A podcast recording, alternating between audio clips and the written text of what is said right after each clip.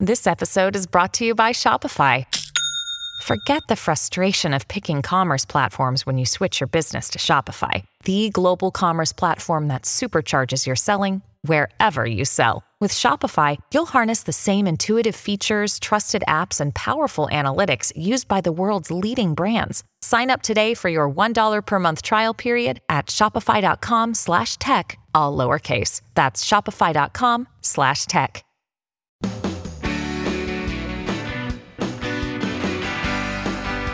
It's my pleasure to welcome you to the Clark Howard Show, where our mission is to serve and empower you so you make better financial decisions in your life. On this episode, I want to talk about all the devices we're wearing that track our health and some crazy things on the horizon. Then, after I get to some of your questions, I'm going to address something that's becoming a really big problem for Americans' wallets buy now, pay later plans. So I look ridiculous. I have a Samsung watch on one hand, I have a Garmin fitness tracker on the other, and I wear an Oura ring. This past weekend, I got up and I wasn't feeling particularly well. And Oura gives you, it's a health tracker and it gives you a report card each day. How'd you sleep the night before? What it calls your readiness, which is another way of saying your overall health, and it grades your health, I think, in 10 different criteria. And then your activity score, which updates through the day, it's how active you've been. Well, it's a score of zero to 100 for an Oura. And normally my Oura score for readiness is an 82 is my average.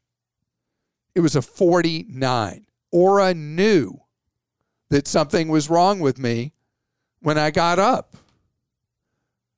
And how crazy is that? And it told me not to do any exercise at all.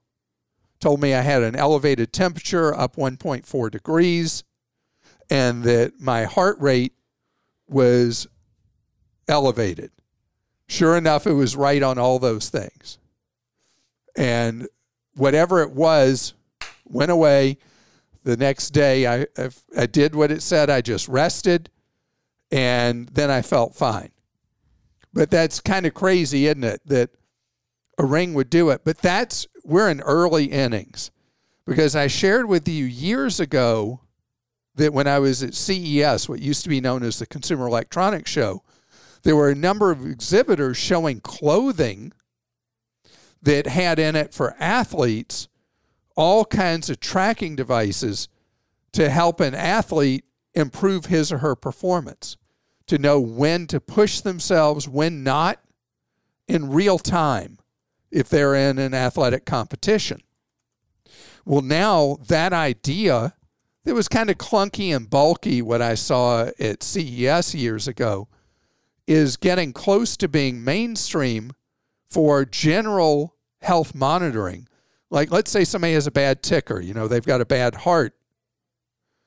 Going to the cardiologist once a year or twice a year is going to miss a lot of stuff. It's what they call the snapshot, where what you're, you know, when they hook up all those leads to you and they do the EKG and all that, that that is not giving the kind of up to the minute information. Well, now there are a number of uh, they call they call them med tech company. There's some term like that they use for them. I forget what it is, but they're developing things where you'll be continuously monitored.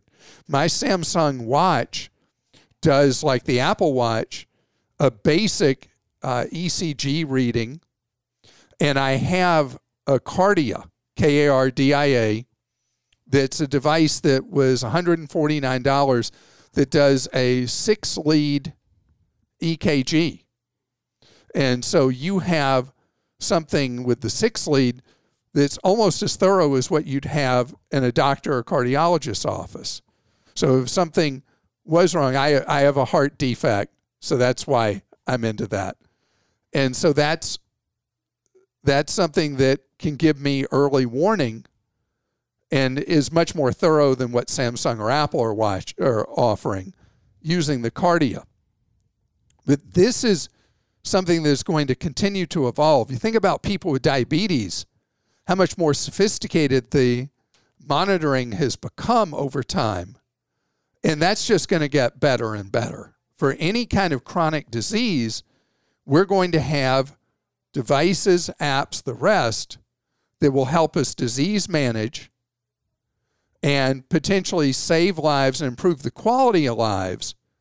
And that is coming along. Now let's talk about something that could freak you out. There are a bunch of companies that are working on, I talked about this last year, and apparently people found it objectionable. But anyway, um, the idea of toilets that monitor your health, toilets that have artificial intelligence that are able to monitor um, your, well, when you go poop. How's that? And are able to do that. People who have health conditions that require monitoring that or GI tract kind of things that companies are racing to develop toilets that will actually do that stuff for you, do that normally nasty, uncomfortable kind of thing to talk about stuff for you. Stool test. Yes. See, you made it sound so much more institutional and medical than I did talking about poop. All right, we're gonna get to some questions here. Sure. Brandon in New York says, "My landlord has asked me to pay my rent using Zelle. Does your landlord hate you, Brandon? Is that safe? no. And are there any protections I should put in place first? Perhaps only using Zelle in a secondary checking account. Now you're in the money, Brandon. That's exactly what you do. Zelle offers no consumer protections under the law. Zelle is a cooperative effort of eight of the giant monster mega banks, and they've dreamt up this thing that fits through regulatory cracks where all the risk is borne by the consumer, none by the bank. It is really a despicable thing. Zelle could be fine and could be safe if legally the banks were required to offer consumer protections, but they don't and they aren't. And so setting up a secondary checking account that you only put enough in to pay the rent to your landlord using Zelle is the safest way to use a very unsafe product. From David in California, I want to mention a scam everyone should be aware of. Recently, someone redeemed cash from two of my Chase credit cards on the same day. They requested the money be, to be sent to their bank accounts. The bank called me thinking there was fraud on my cards, and they were right. The bank did stop them, and I am in the process of getting my points back. The credit card rep told me that this is a very big problem people stealing points and redeeming them for cash or merchandise. Most people don't check their points on their credit cards or airline miles accounts and wouldn't know if only a portion of their points were redeemed. David, fantastic that uh, the bank noticed and checked with you, and good job, Chase. This has been a bigger and bigger problem with people emptying your frequent flyer accounts. People have not been monitoring their frequent flyer accounts who are corporate travelers because they really haven't been traveling corporate, and a lot of times they've just been sitting on their miles as they've been growing and not checking up on them. And in this case, this is Chase accounts that have points that you can redeem for a variety of things, including cash. And so criminals see this as easy pickings. Often, with things like frequent flyer points or credit card points, people tend to use very simple passwords because they don't really think, oh, who's going to go after that stuff? Let me tell you, the criminals know it's a weak link and they are going after your miles, your points, whatever. And so monitoring them is really useful because you notice a problem quicker. If you try to sign into your account and you can't, it means somebody may have beaten you to it. And the sooner you notice and the sooner you act on it, the better a chance you have at getting your points or miles restored. This is from Don in Arizona. A new roof is going to cost about $15,000 and two new heat pumps will cost $20,000. My home is about 4,000 square feet and has lots of equity. What is the best way to pay for these major home expenses? A cash out refi, a loan from the roofing contractor or AC contractor, or a loan from a credit union? So, Don, there's several possibilities here. First, let's talk about the refi. Uh, rates have been exceptionally low lately, and there may be an opportunity for you to refi into a rate lower enough that you could make up the closing costs in 30 to 36 months. And that would be a great way to do it if you're going to get a lower rate and you're able to get the cash to do these home improvements. Taking out a loan from a contractor usually is not going to be at a favorable rate unless the contractor subsidizes the loans, which some of them do for uh, you getting a new air conditioning system or getting the roof done. Doing the credit union is an interesting alternative. Credit unions offer, most of them offer what's known as a home equity loan, which is typically a five year fixed rate loan at uh, a pretty good rate. So if you thought that you could pay back this $35,000 in five years, a fixed rate home equity loan would be a good alternative. A home equity line, though, only works if you would be able to pay back the money in short order in 18 months or less. Next, I'm going to talk about something that has really affected so many Americans' credit scores and not in a good way. Another day is here and you're ready for it. What to wear? Check. Breakfast, lunch, and dinner? Check. Planning for what's next and how to save for it? That's where Bank of America can help. For your financial to-dos, Bank of America has experts ready to help get you closer to your goals. Get started at one of our local financial centers or 24-7 in our mobile banking app. Find a location near you at bankofamerica.com slash talk to us. What would you like the power to do?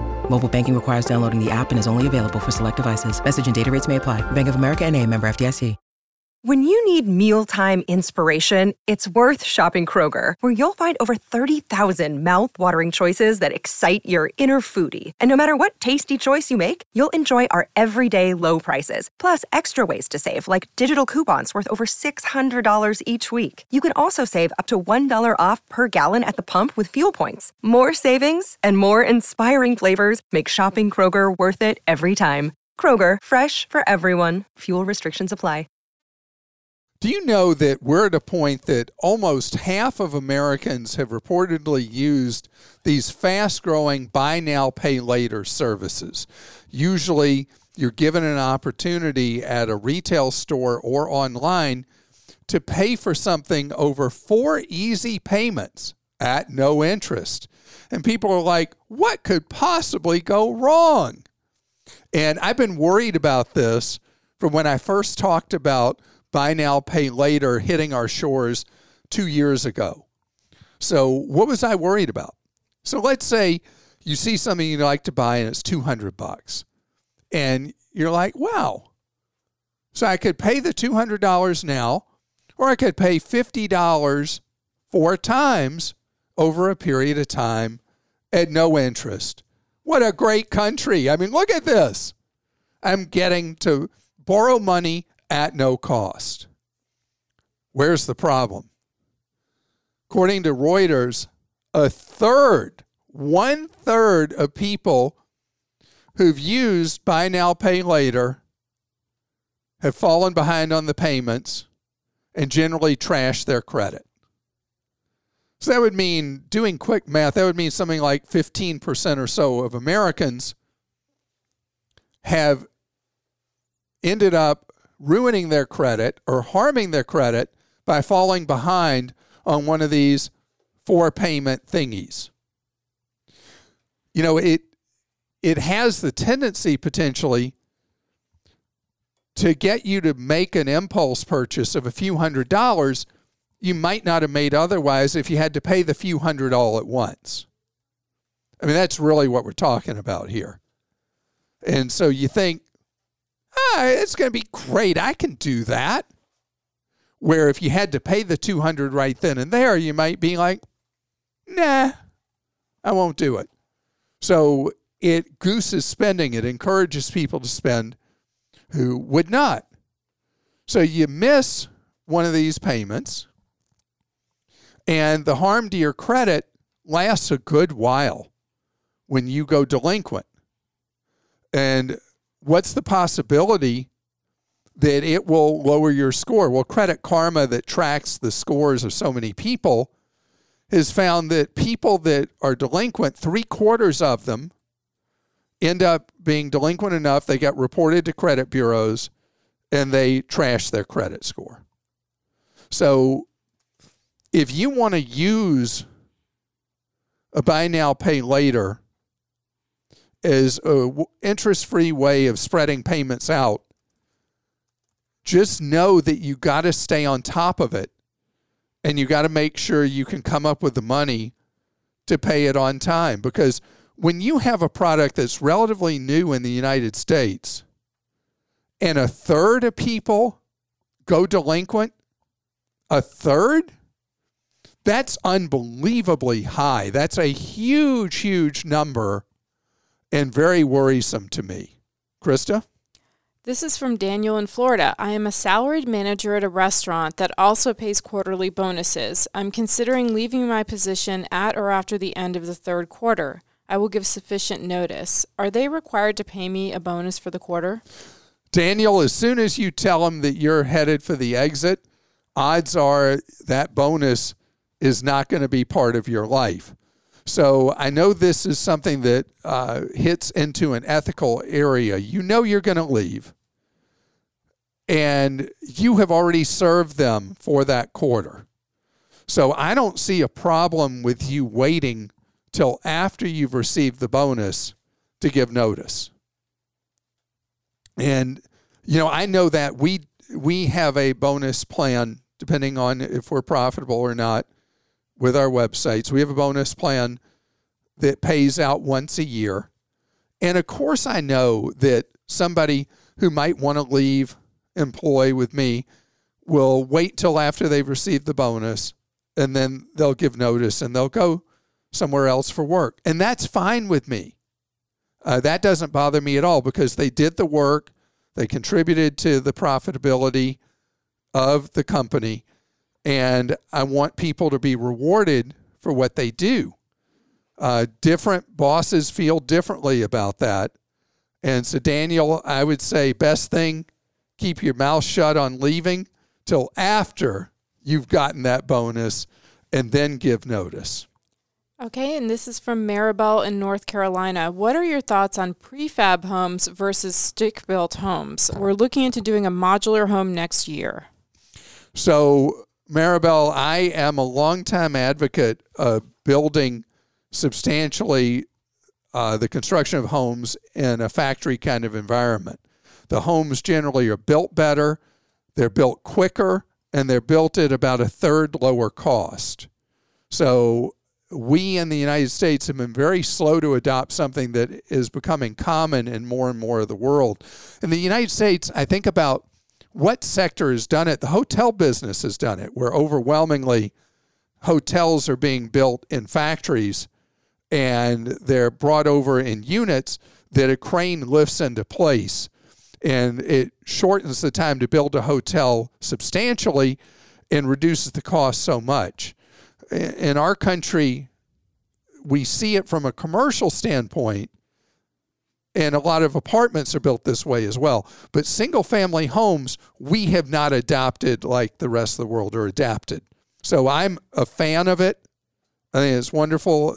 And even now, uh, Fannie Mae will finance something that looks uh, like that's built like a uh, totally in a factory, like a mobile type home they'll finance those if they're attached to a permanent real foundation and then they get regular kind of financing underwritten but i'm talking more about where homes are built in uh, sections trucked to a site and lowered into place is where we need to be moving in the united states Okay, and Lynn in Oklahoma wrote in Are supplemental cancer insurance policies cost effective? Would it make more sense to use the money spent on the premium to upgrade my general health insurance? So, Lynn, I love the question because I'm going to reword it into a statement.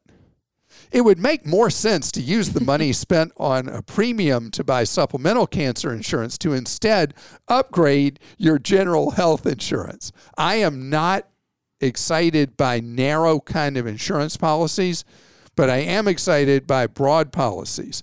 There are any of a number of things that could happen to you health wise that would require you to call on health insurance. The reason people love cancer insurance and why it's been such a successful sales product is that you got a significant chance of getting cancer in your lifetime. I think it's maybe, it sounds morbid, but I think it's maybe one in three I don't know the exact number, but it's a pretty high number will get cancer at some time. And what a cancer policy does is when you are diagnosed, it then makes you eligible to receive money from the policy to use for whatever purpose. So you're insuring a specific thing instead of a broad one. As an example, I'm always into the broad things like a general disability insurance policy, a general health insurance policy, a general life insurance policy, that those three things are the first priorities you should be looking at, not something more narrow like a lot of people love these accident policies or cancer policies or anything like that. I want you to go broad, not narrow. This is from Patrick in New Mexico. I recently discovered my father opened a whole life insurance policy for me when I graduated college at age 20. He has been paying into it, but didn't find I didn't find out until a few months ago. The insurance policy was supposed to be a gift for me when I eventually got married and started a family. Well, I'm about to get married. I'm currently 41, my fiance is 31. We would like kids but are iffy on home buying. The whole life is $50,000 upon maturity in 2080. It has a current $27,000 cash value. I also have a term life policy I opened before I knew about the whole life. I don't need money now, but I feel it could be invested better elsewhere. I know your feelings about whole life. Should I cash out? So, not necessarily cashed out because this policy has been in place 21 years. The commissions involved in the purchase of the policy have long since been covered. And so the increase in value now each year, if it does in fact increase cash value each year, may exceed whatever premium has to be paid. It may have an inherent rate of return that makes it worth doing. There is a service that I love called evaluatelifeinsurance.org. There's a service of the Consumer Federation of America, and that service will take your individual policy and they'll tell you in the notes exactly what you need to get from the insurer. They'll let you know if that policy is one you should keep, dump, or convert to, uh, you may have a conversion privilege to convert it to some form of term. And to provide the illustration, the analysis is $150. So $150 may sound like a lot of money, but the value to you is really great to know what to do with that policy going forward. And if we didn't get to your question or you want one on one advice, do you know we have that for you at the Team Clark Consumer Action Center? It is free and available to you Monday through Friday from 10 in the morning till 4 in the afternoon Eastern Time. And you can call for free one on one advice at 636 49 Clark.